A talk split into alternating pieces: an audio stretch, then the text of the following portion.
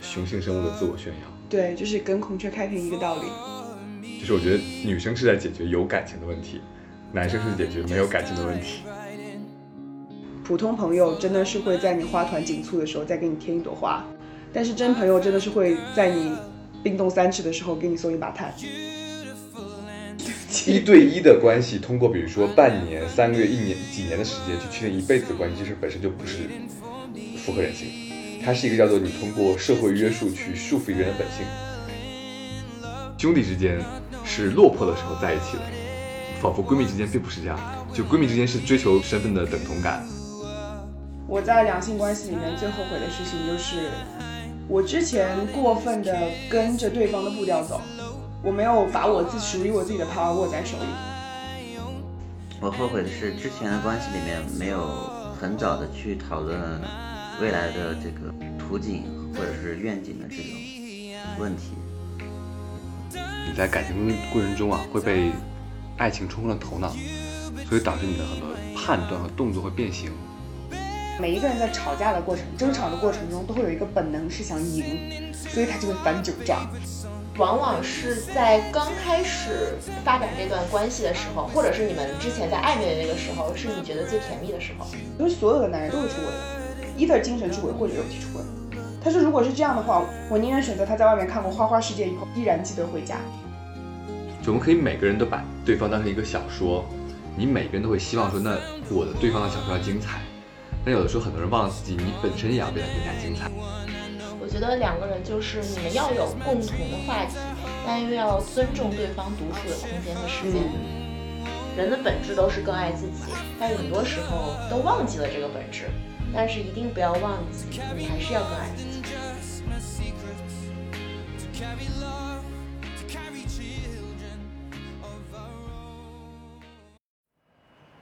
Hello，大家好，欢迎来到四分之一 Quarter Life 第十五期节目，我是 Vivi，我是 Wendy，然后我和 Vivi 呢，这次大概新疆来了十天左右了，嗯，和我们一起同行的呢有一共是对，一共是六个小伙伴，然后大家都是具有非常鲜明的个性，而且一个非常好玩的点是我们每天晚上不管多累，大家都会 聚在一起进行一个深夜的。灵魂上的对话，对对，非常深入的对话，大家也从基本上是从陌生人吧，然后成为了无话不谈的好朋友，对，知根知底，对，知根知底。对，上一期我们不是邀请了我们团中著名的江浙沪渣女海狸姐来录制了一期节目，然后也在各个平台上面，包括听友群里面收获了比较热烈的反响。但是也有人反映说，从女性一个单一的角度来看待这个两性关系也好，看待我们所讨论的这个 dating culture 也好，可能会过于片面。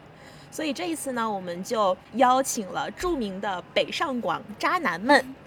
对，和江浙沪渣女们一起来碰撞一些有趣的观点，来深度探讨一下两性关系中大家比较感兴趣的话题。啊，在这期节目开始之前呢，我们在听友群小范围的征集了一些大家可能对两性关系中比较关心的话题。对，然后先提前铺垫一下，嗯，这一期节目我们在录制的过程中呢，其实长达差不多两到三个小时。其中不乏出现了很多十八禁的话题，这些都不能不太能播，不能播。对，所以我们在剪这期的时候也是非常小心翼翼，然后把那些不能播的内容，但是我们也都有珍藏下来。我们会在之后的听友群里面放一些文字的实录，或者是一些音频的花絮。嗯，对。然后欢迎大家来听友群跟我们一起玩耍。对，好的。那接下来就进入我们今天晚上的深夜谈心。对对，呃，那这一次深夜谈话呢，我们有五位嘉宾。呃，首先肯定是大家比较熟悉的我和温迪，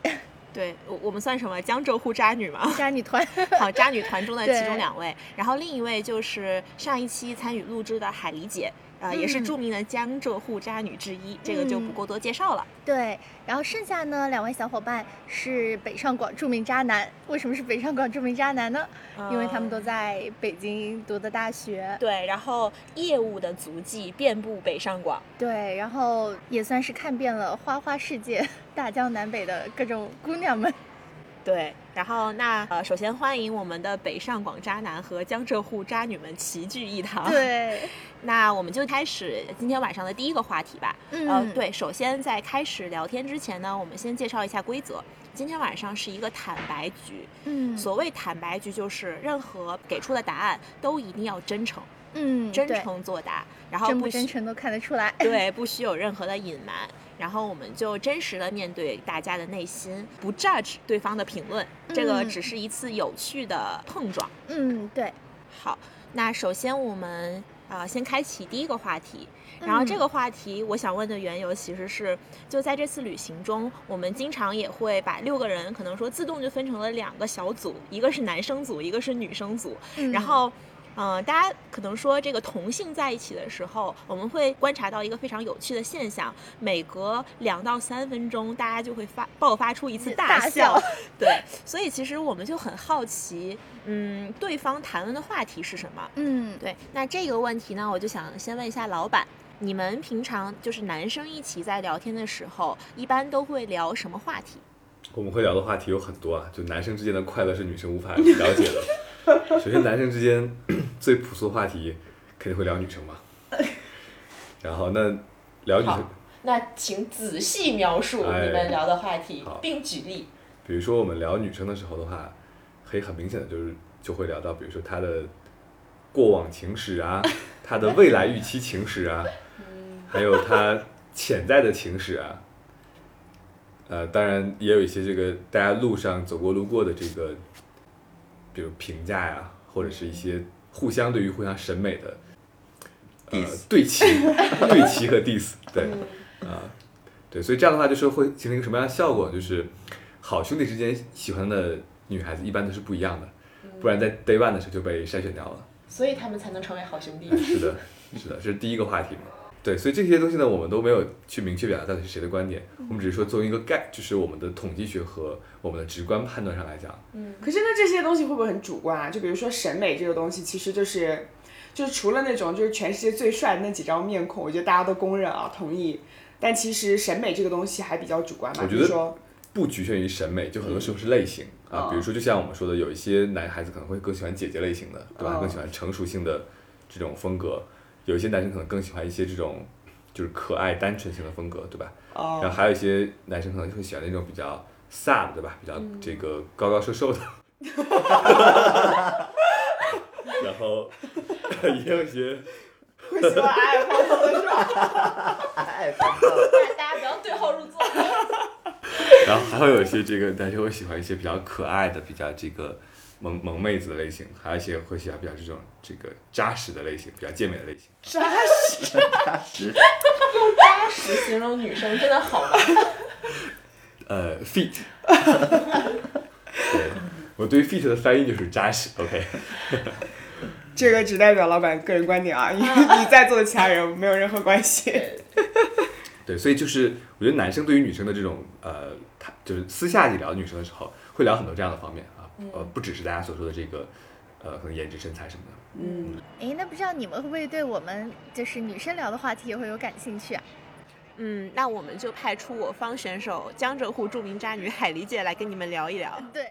女生聊的内容跟男生也比较相似，我觉得总体来讲，我觉得男女生这两种生物是一致的，嗯 就是我们也会聊男生，但是其实呃，我们聊应该更多聊感情，倒不是说聊某一个特定的人，嗯而就是说就是那你在这段感情中，比如说我遇到了一些问题，那我接下来要怎么样避免这些问题，或者说到底呃两个人之间要怎么样能够更好的去发展一段关系。不一定是说针对这一个男生，比如说今天我跟你谈恋爱，然后我就说，呃，可能他怎么样怎么样，而是会更多的关注就在感情这一块的发展吧。但是我觉得女生对于男生的颜值、身材，这个就是一笔带过的东西，就是哦，我新交了一个男朋友，很帅，非常帅，就结束了，不会再去很细节的去讲，嗯，但对我觉得你看这一点男生嗯是不一样的，对。男生一定会掏出手机来给你看。女生女生也会，但是就是这个东西就是嗯，不会是我们谈话的重点，嗯但我觉得可能在男生的对话里面，这个就是重点了，其实也不是重点，也不是重点。那你们重点是什么呢？我们会讲突出的特点，就是，呃，反正就我身边的男生之间啊，就大家聊女生的时候会聊比较突出的，呃就比如说可能汤唯、邓紫棋都各自有各自的美美感，对吧？但他们的特点是不一样的。嗯啊、比如说你可能交了一个女朋友是歌王，为什么这个这个就是世界舞蹈的什么 top top 对哦对对对，最后他可能会有一些特点啊，这些特点的话会成为大家交流的核心吧。其实某种意义上也是一种自我炫耀，嗯，对吧？嗯雄性生物的自我炫耀。对，就是跟孔雀开屏一个道理。我觉得女生更注重情感问题解决嗯吧，对比如说我们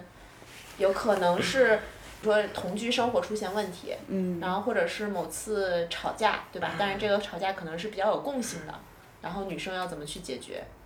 就是我觉得女生是在解决有感情的问题，男生是解决没有感情的问题。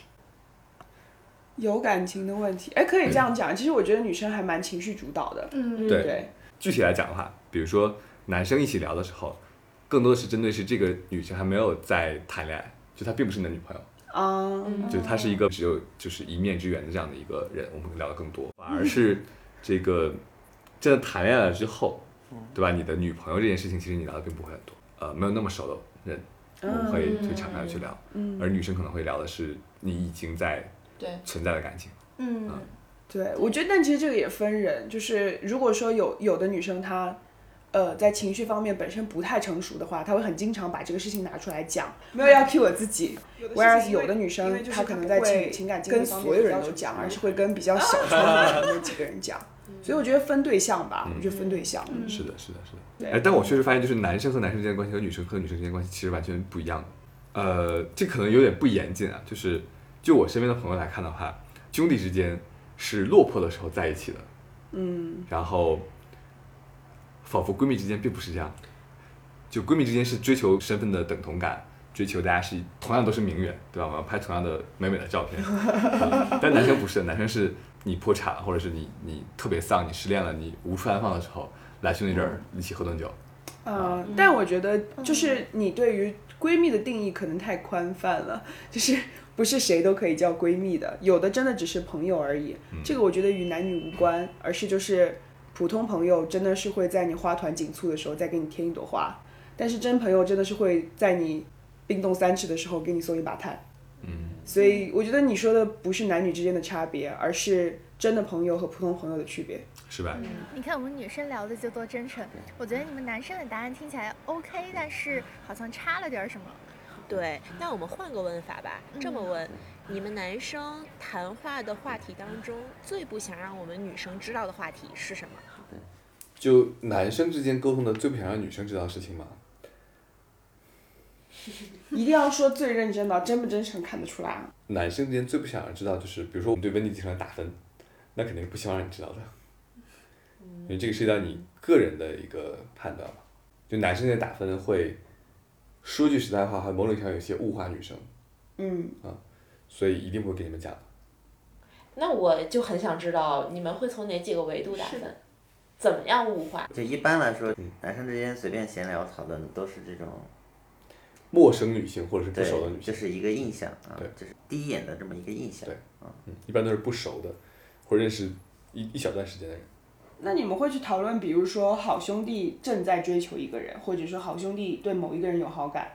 然后你会去对这个女生做一些评价，打分，就是你说的物化女性的那种打分。呃，这种反而不会，就是打标签在物化女性的这个部分的话，其实基本上大家都是那种类似于像 Face Match 那样的一个游戏，就是我们更多的是把调侃，这个事情变成一个叫做谈资嗯，啊、然后我们的判断标准、我们的审美是否一致，一个纯的谈资。对，一般讨论这种都是和路人。和在场的所有人都没有什么太大，关系的。是的，是的，可能就是纯路人啊，或者是就是某一个共同的朋友，让大家一起 share 一下自己的观观念，然后反而是对于比如说这个朋友正在追的女生或者他的女朋友，我们从不评价，你们是呃不评价，就不做那种评价，从不做任何的评价，任何评价，任何评价，就是呃，我不确定啊，可能我身边的男生朋友们，大家有一个共性，叫做呃追的时候就是帮忙，不说对错，不说对错 啊，就是对与错不重要，在一起了之后再说啊，那有他们自己的判断，对吧？因为你喜欢一个人，不需要是正确的，爱本身这个事儿就不需要太多的理由。没有理由，然后，但凡有一天你要分手，或者是你处在分手状态的时候，我们都会只劝分不劝和。因为我觉得但凡你想过要分手的话，你之后也没什么必要了。但我觉得这一点我不知道啊，我的个人理解女生有一点不一样。如果我的好朋友，然后想去追求一个男生的时候，我会在这个之前先帮他去判断这个男生跟他是否匹配，因为我可能是出于一个不想让他受伤害的这样一个角度去考虑的。我不会，你不会吗？我一定不会，因为我觉得这些这种事情都冷暖自知。对。就是我们对他做出的判断，只是基于我们跟这个男生的这个关系去做出的判断。比如说我跟老板是朋友关系，那我对他做出的判断，所有的判断都是基于朋友的判断。呃，我认为我能把他 consider 作为朋友，他一定是有他自己的优点的。那我认为我把我的两个朋友介绍介绍在一起没有任何问题。但是就是可能每一个人每一个人都有缺点，有一些缺点是我作为朋友不能忍的，但不代表另外一方不能忍。或者说另外一方没有这样的顾虑，所以就是我不会去过多的插手可能女性朋友之间的感情，除非我觉得这个女性朋友已经受到伤害了，可能某一天她哭着来找我，或者说某一天她觉得这件事情就是我想要找一个情感的出口要去倾诉，那我会做那个很好的朋友，嗯，对，但我不会给出任何劝分或劝和的建议吧。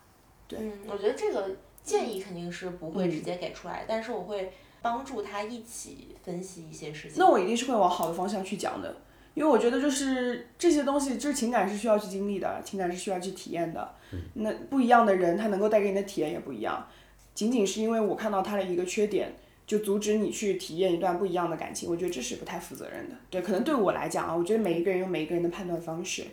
对，嗯。我觉得这件事情也跟很多中国传统观念有关系啊。很多中国传统的观念里面，大家觉得女孩子可能去跟一个人谈恋爱是吃亏了的，或者是有有风险的。就某种意义上，可能在传统观念里面，所以大家可能会在这个谈恋爱之前，或者是大家所谓的这种决策的过程之中，会更加的谨慎，或者考虑很多的因素。但其实可能在我看起来的话，就是呃，感情这事情最顺其自然的事情，其实就是它本身就不是一个完全讲得清的东西。然后它需要非常多的这种磨合相处，然后需要非常多的这种，呃，持续的观察和关注。它完全不是一个就是我靠一个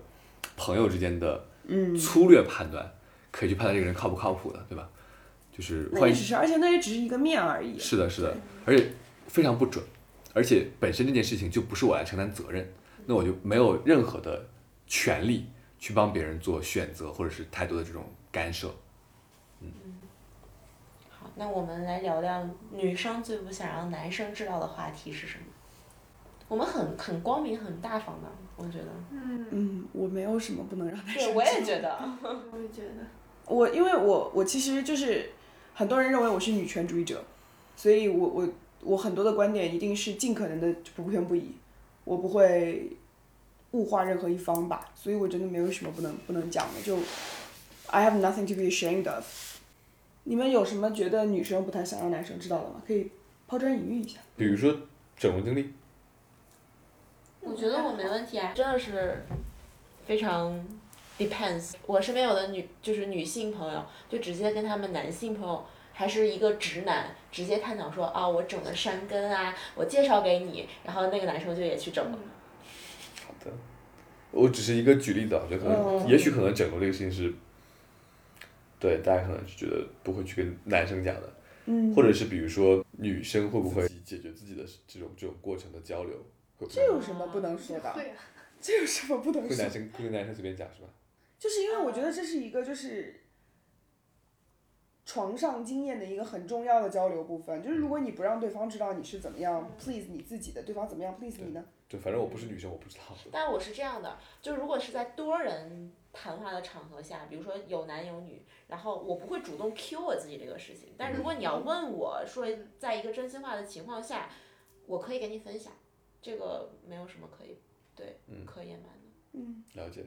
你看，在这种事情上，我们就明显的看到女生比男生要坦诚的多。对，我我有我有一个东西，本来这次旅行之前不想不想那个什么，但是后来发现大家熟了也无所谓了，就我身份证的照片。因为是在一个非常丑的情况下照的，就我之前拿身份证的时候我就遮遮掩掩的，对，但是后面就无所谓了。哦，我告诉你一个很好的方式去调整你自己的这个 mindset 啊，嗯，你就要拿自己以前那个身份证和你自己的这张脸去做对比，羡慕吗？Before and after 嘛，嗯，对我一般都会告诉别人我的身份证进飞机场刷不出来，然后经常会有海关人员问我有没有整过容，真的没有整过容。那我就是跟大家聊一聊吧，就是你在过往的这种两性关系里面啊，就是你最后悔的一件事情或两件事情是什么？可以描述一下具体是怎么什么事情？然后说我没有什么后悔的悔的，嗯，那也很好，我觉得那种对，对对，就是自己每做出一个决定，自己为他负责嘛，对啊有什么好后悔的？嗯我也差不多吧，我我特别后悔，我跟我第一个就从高中一直开始谈了五年的男友纠缠了太久，就分分合合。就如果现在再看这件事情，就是分就是分了，绝对不会再吃回头草。对，然后这样才让可以让你有更多的时间和机会去看探索更多的可能性。那我来说我最后悔的事情吧。我在两性关系里面最后悔的事情就是，我之前过分的跟着对方的步调走，我没有把我自属于我自己的 power 握在手里。嗯，在我第一段认真的关系，我谈了三年的异地恋，呃，然后所有的一切全部都是只要他不同意，那我就我就同意你不同意这件事情。呃，我在跟他的关系里面，就是所有人都会说我跟他在一起的时候和我自己把自己放在外面的时候是两个人。我跟他在一起的时候百依百顺，你说什么就是什么。那你你需要我，比如说你需要我去帮为你做一些事情，完全没有问题。呃，你要我来配合你的时间，没有问题。虽然我很忙，我我可以，比如说两天以后有一个比赛，我前一天飞去找他，然后当天晚上坐红眼航班再回来，就为了，因为我算了一下，我们下一次见面的时间可能要十周以后，呃，这样的话就有二十周没有见到我，我想要见他，我那个时候可以做到这个样子，等于是我把我自己所有的 power 全部都给了他，嗯，但是那段感情最后无疾而终的原因，也是因为我渐渐的意识到，就是不光从朋友的角度也好，还是从就是长辈啊、老板啊、工作关系里面，我意识到自己是一个很有能力的女性。那我没有必要为了你去，为了为了你的一些一些就是 ego 啊，男性的 ego 啊，或者有一些有莫名其妙的一些东西，来 slow down 我自己的脚步。那个时候就意识到这件事情了以后，就果断的分手了。然后也是从那个时候开始，所有的朋友都说你，你渐渐的变成了一个很自洽的人，你渐渐的就是不再会让别人觉得，哎，他为什么会是这个样子？就她跟她男朋友在一起的时候好不一样，没有人再说过这样的话了。所以那个瞬间其实是让我觉得很成长的瞬间，也让我觉得很后悔，就是我之前在那个关系里面为什么会亦步亦趋。嗯，对，嗯很好，好，说的很好。东东有什么？我觉得对我来说的话，我后悔的是之前的关系里面没有很早的去讨论未来的这个图景或者是愿景的这种问题。我觉得这个事情其实看起来是比较简单，但是其实会体现在生活中的选择的这种方方面面上面。比我我我个人认为比较好的关系是两个人在一起会共同搭建一未来的一个愿景，但是如果这个愿景是不同的，比如说有些人就追求一个稳定的生活，然后有些人追求一些极致的生活、精彩的生活。其实，在这两种生活之间的话，在生活中的选择上面是是截然不同的。那如果说没有过早的去了解未来的愿景的话，那么其实在之后的这个生活当中会发生很多很多小的矛盾，它其实就是所谓的这个三观不同，或者说是性格不合。但是如果说更早的去聊这件事情的话，虽然两个人可能生长的就是成长的背景不同，呃，思维方式啊，就是比如说男女的这种思维差异，但是其实是用不同的方式来为这个未来的这种图景去贡献自己的力量，那两个人就是互相受益的。但如果两个人的图景是是是是两幅图景，那两个人就是相互消耗，就是最后不会有好结果。嗯，所以我我比较后悔的是件这件事情，就是我觉得在认真开始一是一段感情之前，一定要聊清楚未来想要的生活到底是什么样的。如果说两个人想要生活不一样的话，那他们就会各自有更轻松、更快捷的方法，也就是说找一个能够满足自己这个生活的人，然后这个也是我后悔的一件事情吧。嗯，我我也也是有一个比较后悔的很明确的事情啊、我觉得有的时候你在感情过程中啊会被爱情冲昏了头脑，所以导致你的很多判断和动作会变形，而这样的判断和动动作变形的话，其实某种意义上会使得一段感情呢走向歧途啊。那我举个具更具体的例子的话，就是就当你意识到，比如说两个人的生活或者两个人的这种边界和规则，它已经产生了冲突之后的话，如果你没有第一时间把它拎出来，然后你被冲昏头脑之后，你不自觉地偏向了另一种生活状态，而这件事儿在你长期之后，你会有极强的附属感，而这种附属感会使得两个人的这个关系和感情会越发变得脆弱，而这件事不止一个人会出现，它可能在两个人之间一起出现，这就会导致两个人都会觉得，哎，我付出了很多，但是另另一个人并没有很为我考虑，而这样的事情一旦出现，它是使得就是叫做被爱情冲昏了头脑之后的沟通缺失，啊，就是你没有真正把你自己内心底的付出感讲出来，啊，那这就会导致本来可能你们可以发展的很好，但就会在遇到一些波折的时候，可能很容易这段感情就就没有掉了。我觉得其实也有点类似，就是说这个付出感，如果说两个人都是在为一个共同的一个愿望去付出，而不是说我是为你付出，你是为我付出，那这个付出感其实某种程程度上会被淡化，我觉得。嗯但我可能看这还是两个不同的事情啊，嗯就是共同的愿景可能是大家以后一起一个共同生活的途径，但生活途径的里面具体的细节上，就比方说我们刚刚说的那些可能具体的，我们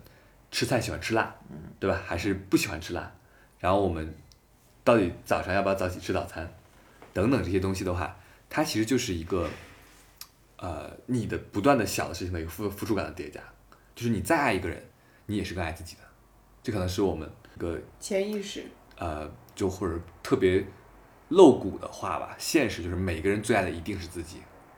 就是你可能某一个刹那被爱情冲昏了头脑，你更爱对方了，但等有一天你们更现实的面对很多事情的时候，你最爱的还是自己。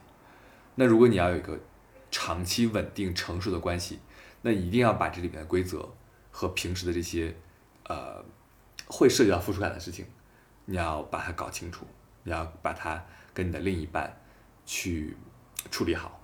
对，我觉得这个其实可以，就是有一句话很很常见嘛，就是你吵架千万不能隔夜，就这个道理。就是当你们出现一些矛盾的时候，其实最可能叫成熟吧，或者说最最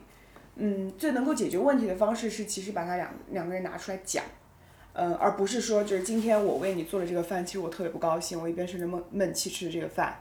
然后我一边什么都不讲，我我以为这事儿会过去，是不会过去。对男对女来讲，这事儿都不会过去。所以其实最好的方式还是，因为我觉得两个人是两个独立的个体嘛，你一定会有各种各样的矛盾，所以还是开门见山会比较好。对这里我突然想到一个点是，我特别讨厌翻旧账这个事情。就讨厌加一，怎么怎么理解呢？就比如说我们之前因为某个事情吵过架了，然后但是当天我们已经解决过了，然后在某下一次我们吵架的时候，你又把这件事情拿出来说，然后你可能把之前所有的一些相似的吵架的瞬间全部拿出来说，这个时候我很反感的原因直接是分手就好，朋友，这样的人不值得。对，但这个时候我很反感翻旧账的原因是，你翻了旧账，对我来说意味着你可能忽视了我之前所做出的努力。就我可能在这些事情上我已经做出了改变，但是你今天把这个旧账翻出来了，就意味着你没有看到我之前做出的改变。我觉得是这样的，就是在这种问题，在这种问题上，其实要看这件事情它被重复的次数有多少。比如说这是他第一次翻旧账，每一个人在吵架的过程、争吵的过程中，都会有一个本能是想赢，所以他就会翻旧账。但就是当你明确的表达出来，就是这件事情，我认为不是我们今天讨论争吵的重点。他接下来第二次、第三次、第四次、第五次吵架，他还是会把以前的事情翻出来讲。那我觉得这个就是他把他自己在争吵中想赢的这件事情放得高过了你们解决问题这件事情，或者高过了你们的感情。那既然这样子的话，我觉得一来就是不成熟的一个表现，幼稚的一个表现；第二个就是他并没有把这段感情看得很认真，所以这个是一个很赤裸裸的现实吧。但是就是很多人会会直接把它归因于他不够爱你，或者他就是这样的一个人。但我认为，其实可能因为作为女生的角度出发，我觉得很多的男生在没有经历过一些事情，或者没有独立的去处理过一些事情的时候，都会停留在那个阶段，就是用简单的三个字就不成熟可以去去概括。嗯。那你们会介意精神出轨还是肉体出轨？在关系里，我都介意，都介意。都介意。那哪个是可以忍受的吗？都不可以忍受。这个其实我跟我之前有一些就是跑步的姐姐，有一些三四十岁的跑步的姐姐啊，就是她们的人生观点就跟我们不太一样。我觉得可能也有一个 generation 不一样的原因，就是，嗯，有一个姐姐是离了婚的，然后她直接跟我说了这样一句话，她说所有的男人都会出轨的，either 精神出轨或者肉体出轨。他说如果是这样的话，我宁愿选择他在外面看过花花世界以后依然记得回家。然后其他的三十多岁的姐姐会附和哦，说对对对，我同意，我同意，我同意。就是，然后他们会去分享他们自己的人生经验。就是他说，这有一个观点很有意思，他们说男人到了四十岁的时候，你身边经历了很多很多诱惑，是你二十多岁的时候想象不到的，因为你任何的一个男人都会喜欢二十五岁的姑娘的。所以说，当你四十岁有钱有权有时间有地位的时候，会有一大群二十五岁的姑娘前赴后继。这种时候很难有几个人能够把持得住，这是他们的人生经验，我没有体验过，我并不知道，也没有发言权。我体验过。你体验过啊？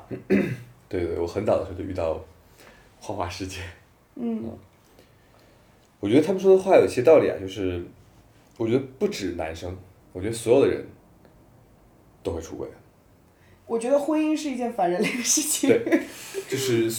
一对一的关系，通过比如说半年、三个月、一年、几年的时间去确定一辈子的关系，这事本身就不是符合人性的。它是一个叫做你通过社会约束去束缚一个人的本性。所以刚刚提到两个出轨嘛，就是那你也许可以束缚得了自己的肉体出轨，但你无法束缚自己的精神出轨。你很可能就是因为老公太忙了不陪你，你就觉得可能某一个陪你的男闺蜜就很好，你未必跟他发生关系。但你会在思想上和你的精神上，其实已经越界了，只是别人不知道，你不会跟别人讲。男生也是一样的，就男生如果比如说这个出轨的最多的时候，是你累的时候，你的妻子或者是你的女朋友不理解你的时候，他就会吐槽说你为什么这样这样这样，对吧？然后你可能会有一个理解你的其他的年轻的女孩子，对吧？这时候你出轨的概率极大啊，所以我觉得不管男生女生，其实你都可能会出轨，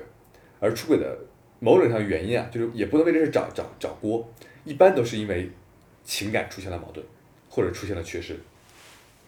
呃，我我觉得无论男生女生都是这样，但是诱惑是其中一个板块。嗯。但是如果两个人关系足够好的情况下，如果感情不缺失的话，诱惑也不会出现问题的。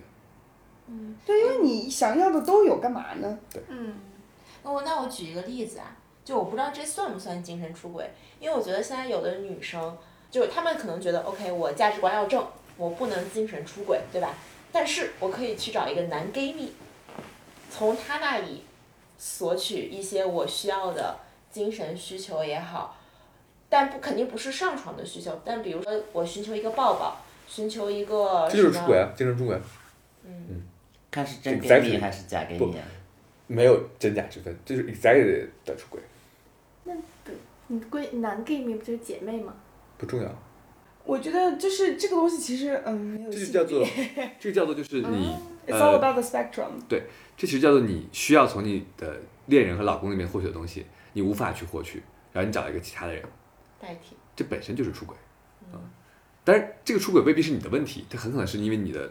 老公或者你的恋人，他没有做到自己的应应应做到的东西。嗯。作战能力。作战能力不 OK，或者是他的这个时间不 OK。或者是他就是没有关怀到你，他不够细。对，其实出轨这件事，它的定义就是非常宽泛了。就其实真的是每个人都可能难以避免的东西。我觉得不用把它定义的这么宽，就是如果说你你在呃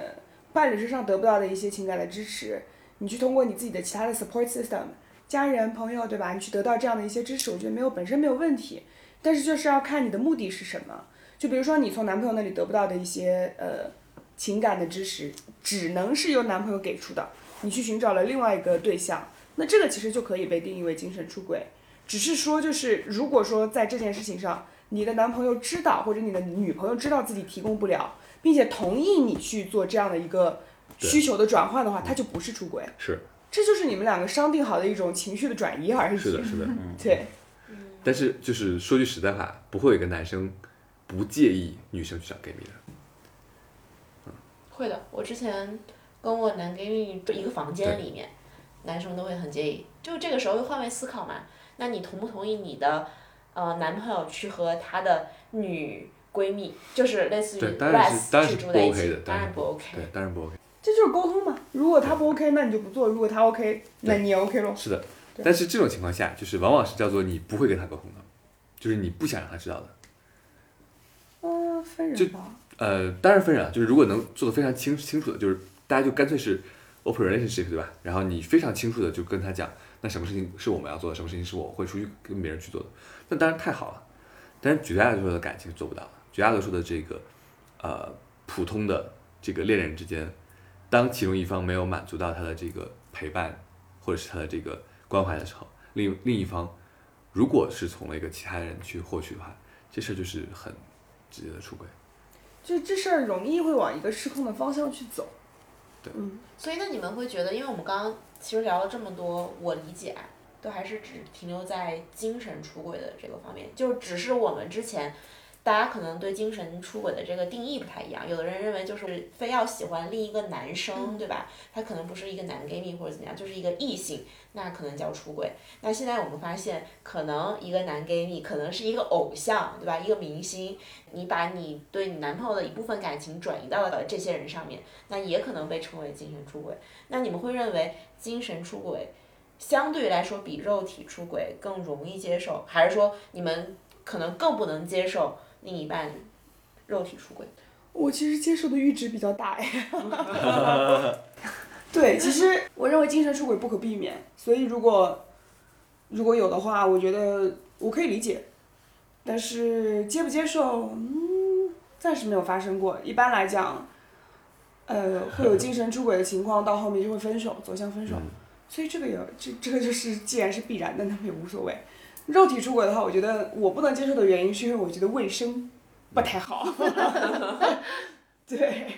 呃，我觉得这个这两个事情还是要看看这个两个人是不是对等。所以就是如果在一个就是，呃，你非对等的这种情况下的话，那我觉得可能精神出轨是可以包容的。嗯啊、就是我觉得这件事儿，就是它就是可能人性本质，就你可能会关怀不到他，对吧？那他可能就某种意义上会找一些其他的精神慰藉，这个我觉得是可能会发生的事情，我就可以理解吧。然后肉体出轨的话，那就某种意义上是对他来讲，呃，分情况吧。肉体来讲，其实我也可以接受，就是接受的阈值比较大。就是这个接受点在于说，呃，我我不能接受一个人同时把精神和肉体出轨到这个人，嗯，这件事我觉得是叫叫做背叛，那我觉得这件事情是是再见的，嗯，然后但是如果就是他就是比如说因为我的关怀没有到，所以他或者缠别人的身子，或者是缠别人身子，对吧？他就是比如说跟自己的健身教练睡了，然后但是他很清楚他是要回家的，对吧？很清楚他是要有家庭的责任的，那我觉得 OK 这件事是可以过的，啊，可以翻篇儿的。然后他精神出轨，比如说就是喜欢某一个偶像，或者是这个跟闺这个 gay 蜜去聊一聊自己的一些这个不舒服的地方，抱一抱啊，这个我这种也算是我觉得属于说单单纯的这个某一项的越界，我觉得是 OK 的，但它不是背叛。但如果到背叛的程度，我是不 OK 的。嗯我就我我可能之前对精神出轨的定义就比较窄嘛，就是你喜欢另一个女生这个事情，我其实不太能接受。然后，但是如果你可能说把你从我这儿得不到的一些安慰和慰藉，你去寻求了一个你的女闺蜜，这个我是可以接受的。对，但是对于肉体出轨，我是。就我可能比较保守，我是不太能接受的，因为我无法想象我的男朋友跟另一个女人非常亲密。就是在动作上、身体上非常亲密，这个瞬间我是无法想象的。那我觉得也没毛病，这只是个人接受程度不一样而已。没问题，没问题。对，其实这个问题让我想到了之前《奇葩说》第三季有一个比较呃有争议性的辩题，就是你介不介意你的伴侣有一个异性的 soul mate？我感觉这个可能看在关系中，呃双方接受的阈值吧。然后有些情况可能会被定义为你们今天说过的精神出轨。但是很多时候，很多时候肉体出轨是和精神出轨一起的，嗯，嗯，所以它就是双重出轨这样对种。会，那祝你们幸福祝，你们幸福。祝你们幸福。拜拜就拜拜，下一个更乖。哎，哎是。那我很好奇，像你们现在工作其实挺忙的，你们平时是怎么去做工作和恋爱之间的平衡呢？那首先我觉得这事儿就是，首先你要 make it clear，对吧？你要跟大家说清楚你到底是不是忙。那重点还是我觉得预期的把控和这个两个人是不是认知是一致的。嗯，那第二就是，你虽然看起来是忙的，对吧？但你某种意义上你的权利、你的呃自由度也更大。那如果你足够爱一个人的话，你还是可以每个月一定会抽出一些时间去呃在一块儿的，对吧？哪怕没有时间的话，对吧？你也可以通过一些其他的新技术手段，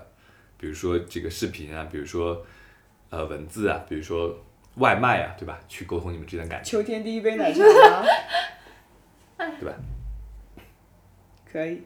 对，就是其实总结一下，我我我跟你的观点是一样的，就是其实大家都很忙，每一个人都有自己的社交圈子，或者每一个人都有自己要做的事情，对吧？呃，那你要去平衡好你自己的事情和你跟你伴侣之间的关系，无非就是你要为之做出努力，双方都要，然后再加上前期一定的规划，那我觉得都是可以做到的，嗯。但是其实事实上，现实生活中就是有很多人会去拿工作忙作为一个借口，啊、其实就是说白了就是我现在不想见你，所以对，其实有的时候我觉得可能对于很多，我觉得这是从女生的一个角度，我们会试图去把有一些事情美化，嗯，工作忙当然是一个现实的情况，但是他是不是忙到连见你一面吃个饭的时间都没有？因为人都是要吃饭的，为什么我不能跟你一起吃这个饭呢？那所以其实就是我有多喜欢你和我想要在你身上付出多少时间的这个比例对。但这个呀，我觉得分分一些特殊情况了，比如说有些这个可能恋人是异国的啊，对，啊，那你可能。确实会不一样一点。啊对对对，异地吧，我觉得不仅仅是异国，对异国异地的，对吧？如果你比如说两个人的车程在一个小时以内，那你不去见面，你说你工作忙，这绝对是不应该的。嗯，因为一个小时嘛，一个人坐半个小时的车就碰到了呀，嗯干嘛呢？我会觉得有的时候处理不好工作和生活的这个平衡，也有一部分原因是因为惰性或者是逃避。对，惰性和逃避都是你不想去好好经营这段感情。跟你们说句实在话，这个时候就是没有爱了。呃，不不能一概而论。我觉得有一些不成熟的男生，或者说有一些不成熟的女孩子，她其实不是没有爱了，而是她线下不知道我该怎么去做，所以他选择了一种逃避的方式。是是，确实是这样子，就是人都会有那个逃避的想法嘛。可能说等到你对自己的内心认识的很清楚的时候，可以说，确实我就是不想再继续了。但前期很多人都会是，当我们遇到问题，然后可能冷对冷战，或者说我不想去解决，然后我就用一种逃避的方式，找各种借口，我工作忙或者怎么样。但其实对于一些不太就是情感经历不太成熟的人来讲，过了也就过了。所以我觉得不一定是没有爱了，只能说就是当两个情感经历相似成熟的人发生这样的事情，那你就可以默认它为 OK，我们是要渐渐的断开的。我联想到一个事情哈，就我总会有这样一个想法出现在脑子里，就往往是在刚开始发展这段关系的时候，或者是你们之前在暧昧的那个时候，是你觉得最甜蜜的时候，然后慢慢发展，可能越相处越相处，然后就会进入到一个平淡期。然后这可能是我理解大概所呃大部分人或者是可能跟我一样的人的一个相处模式。嗯那这个时候就会有一个问题是，你们如何在发展到一个比较稳定的关系的时候，继续去保持你们这段感情的激情，或者是如何去更往泛了一点说，如何去经营吧？你们有一些故事可以分享吗？这个我特别想聊啊，就这个事情，我我对他之前想过很久。就首先我也抛一个我太不太成熟的这个观点，就我认为一个人你谈恋爱之后，呃，到底有没有后劲儿，真的取决于两个人的有没有意思程度和你的学习能力和创新能力啊。可能说的更具体一点的话，为什么会相处一段时间之后就变得没有那么有激情了？是因为你没有在两个人的关系和两个人的世界里面创造持续的惊喜。没有那个催化剂。是的，嗯是你在第一天的时候，你你们两个人有很多的新鲜感，对吧？有很多的事情是未知的，但这个人到底是不是足够有趣？他能够持续的为你创造新的东西、新鲜感，然后你们的关系会不断的进行升级和深化。就我认识的一些呃非常幸福的长期的这个伴侣啊，已经可能结婚了几十年的，他们还会非常持续的高兴奋的去就对待彼此的感情，真的是因为他们彼此之间有这样持续的学习和持续的创新和持续的惊喜，呃，这个事情是一个很很当然当下很多人是缺失的，很多人其实是比较自私和封闭的，他的这种就很正常，这个事情很正常，就是你们没有在感情上非常成熟的情况下，你很容易就陷入到一个状态，就是，呃，我就是这个状态，对吧？我不会为彼此的感情去创新或者去变化很多，而这件事情是我觉得很关键的，就如何让一个女孩子十年、二十年甚至一辈子一直会爱着你，那你需要去持续的为他创造你的现实一点，你的价值啊，或者是你的有趣，我可以接着你刚才的话往下讲，其实就是说白了，就是两个人如何让彼此在这个关系里保持一个新鲜感。嗯，其实就是你需要持续的充实你自己。啊、对，就是这个东西你没有办法向对方去索取，因为所有的关系都是互相的。只有只有说你一直，比如说我现在去 develop 一个新的 habit，我去健身，我去跑步了，然后我在这个里面感受到的一些东西，我去分享给我的伴侣，那他一定会也感受到你同样的 excitement。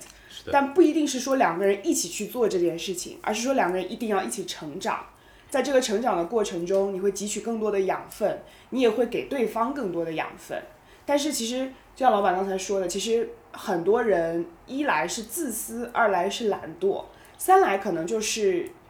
嗯没有参悟这种东西的本质，就是说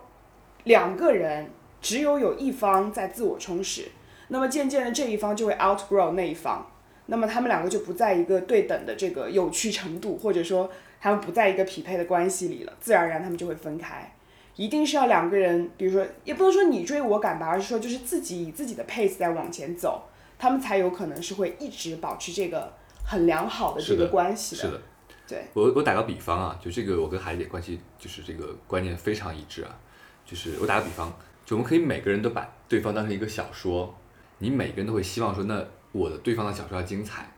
但有的时候很多人忘了自己，你本身也要变得更加精彩。那这样的话，你们两个相互的去阅读对方的人生和对方的生活的时候，才会更加的有趣和充实啊。而而很多人其实自己的小说是处在一个平淡断断更的状态啊，那你让另一个人就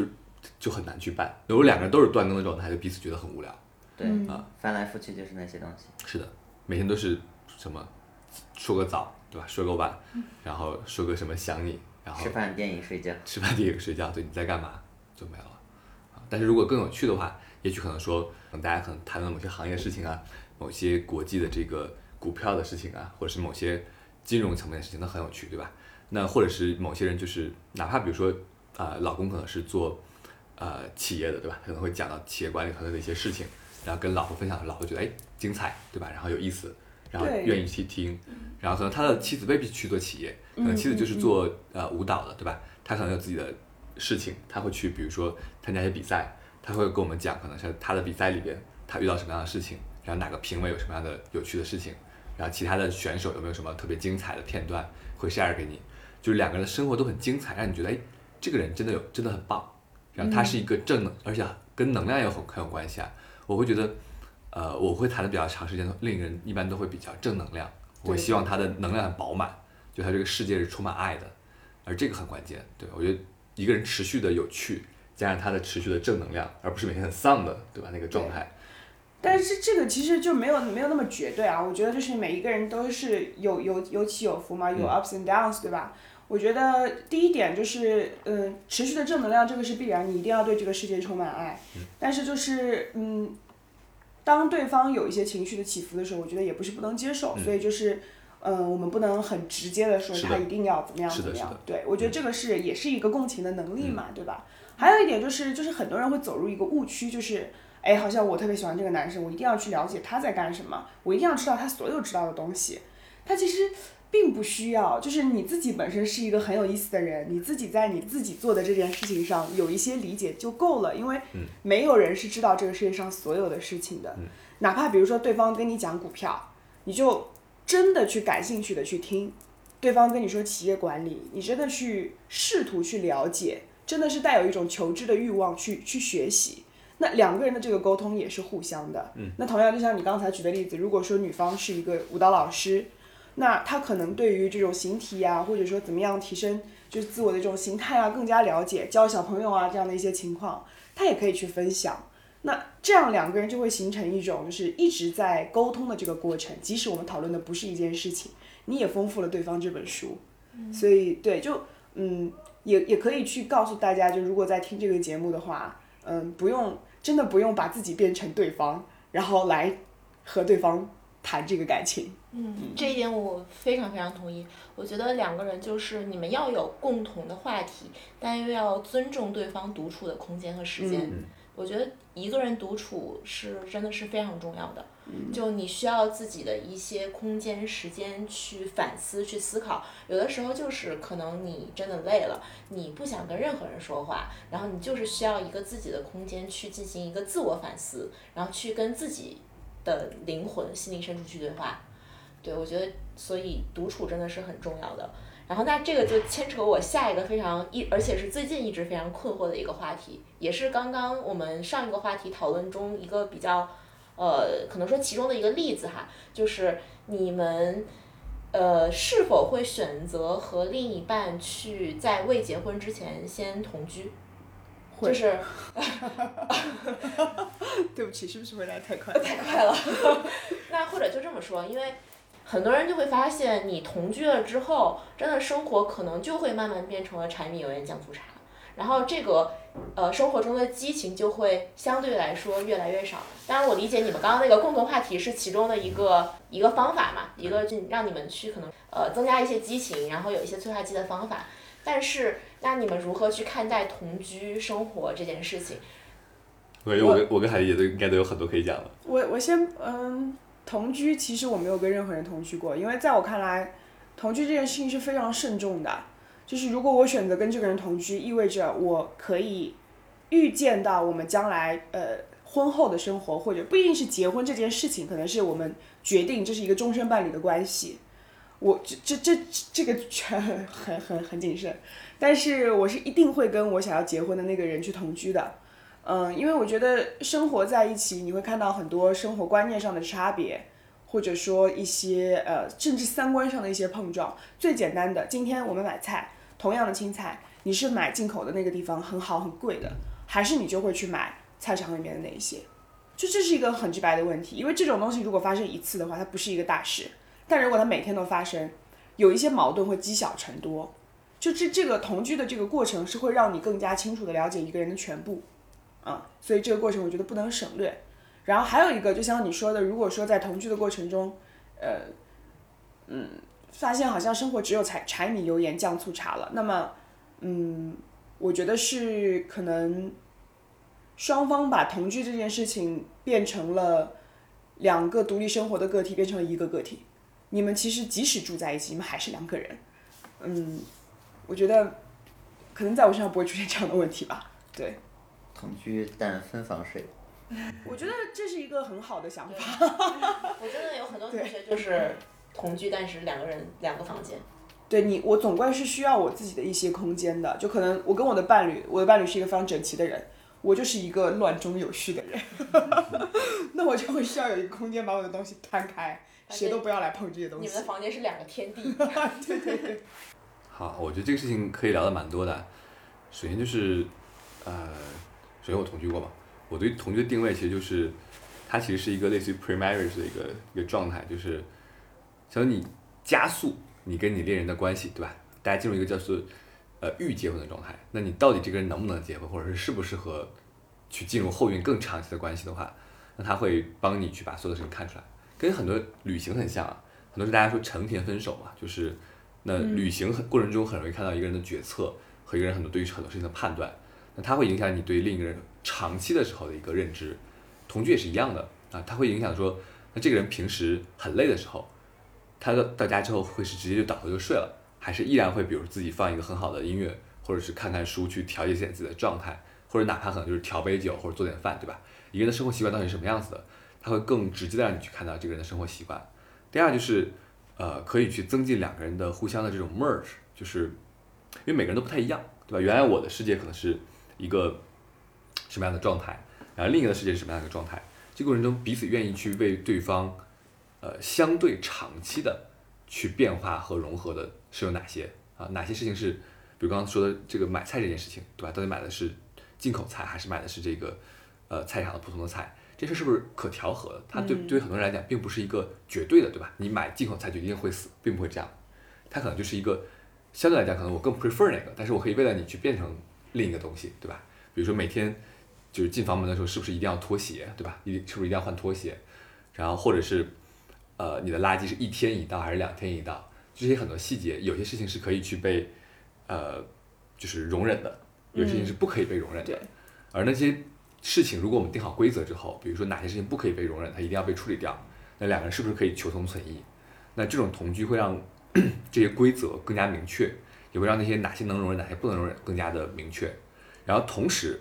你也会看到另一个人更深度有趣的一面。啊，当然同居的坏处就是也是一样，就是它容易使得两个还没有充分做好准备的人快速分手。嗯，就是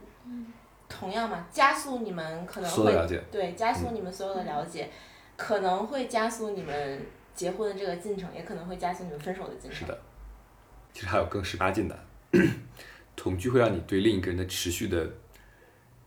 作战能力 怎么这个时候接的这么快呢？有一定的了解。会有更深度的了解，会更深度的了解，就是反正这个是未必你们能播啊，但实际上来讲的话，既然说到了，那么就。是我觉得床上的 part 占你如果持续谈恋爱或者婚姻的话，会至少在一半。你要是想持续幸福的话，嗯，就如果两个人完全在这方面是无法去在这个方面上求同的话，就会非常艰难。但这个是可以调和的嘛？呃，对，这就是看你能不能把这些讲出来，然后去相互磨合的。沟通是最重要是的。是的，嗯但是很多的女生和男生并不会沟通。那不沟通，我觉得，我觉得前几次不沟通是很正常的。嗯就是如果说我们还没有到那个可以持续沟通，也没有嗯到持续只睡一个人的程度，我们聊什么聊？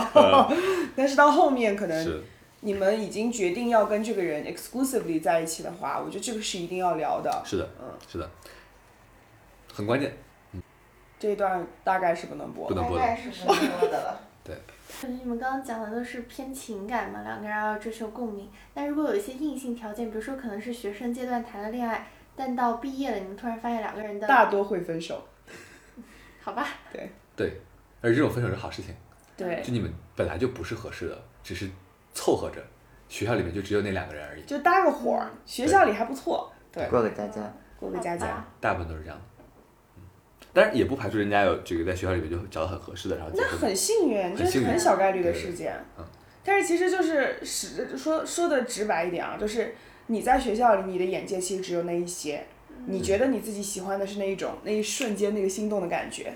但其实你根本就不知道自己要的是什么。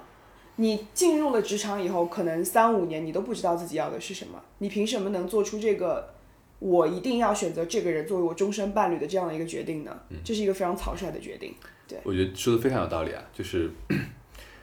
就是你愿意用一辈子去成的事情，你为什么只用三天或者一年去决定呢？嗯嗯，尤其是学校里的学生，他变数太大了。嗯，我觉得我们现在讨论可能是本科阶段啊，就是后面的那种职业培训的阶段，那是另外一回事情。那一些人是更加知道自己要什么，比如说 MBA 啊、EMBA 啊那些有的没的的那些那些学位嘛。但是如果我们光讨论本科阶段的爱情的话，早分早好。嗯，对，但是我觉得就差不多聊到这儿了。我觉得咱们也可以总结一下，其实就是永远都不要觉得自己不值得更好的，永远也要知道自己自己的价值在哪里，而不是说要通过另一半去去 realize 自己的价值。我觉得这一点很重要。就是我们其实所有讨论的两性关系，讨论的点都不在自己身上，这是我觉得很有意思的一个一个现象。就是每一个人都在讨论我要怎么样做才能让对方如何如何如何，但其实没有人在关注，在两性关系里，其实你也是一个很重要的参与个体。应该是我要怎么样做，让我自己在这段两性关系里过得更开心。所以我觉得这这个这个这个是可能很多女性，尤其是中国的女性忘记去关注的一个点。对，对，我就像刚刚老板说的，人的本质都是更爱自己，但是很多时候都忘记了这个本质。但是一定不要忘记，你还是要更爱自己的。对，一定不能忘记这件事情，因为即使你忘记了这件事情，at the end of the day，所以这个东西它还是会显现出来的，你就会发现自己之前有很多后悔，浪费的时间、浪费的精力、浪费的感情。嗯，所以，与其这样的话，不如好好经营自己，去迎接下一段好的感情。是的，我永远不要忽视这些人性啊，所以一定要把规则，就是所谓的共识吧，或者所谓的两个人的共识一定要拉在前面，然后共识大家拉的越充分和这个提前，对于长期的这个发展其实越来越好的，嗯，就没有什么绝对对与错。其实刚刚说，我觉得所有事情都是被在共识上的。如果大家的共识是就是 open relationship，那是好的呀。然后如果大家的共识是你能接受这个。这个身体出轨，对吧？然后不能接受精神出轨，那也 OK 的。我所以核心的还是共识吧，就是我觉得两个人在一块儿就是两个人的事情，只要这两个人 say yes，就是只要不违法都 OK。嗯，对，我同意。就像我们其实听友群里很多人都在说，两性关系这种话题或者情感关系这种话题，本来就是非常 case by case 的。同样的一段事情，但每个人可能对他的理解或对他的认知都。都是不一样的，对，所以我觉得共识以及两个人之间的沟通，就沟通都是非常非常重要的。我我的我的理解是，找伴侣就像就每个人就像就像一个奇形怪状的齿轮，你就会遇到各种各样的别别的样子的齿轮，然后有一天你会找到一个跟你放在一起很润滑的齿轮。对，这就是恋爱的过程。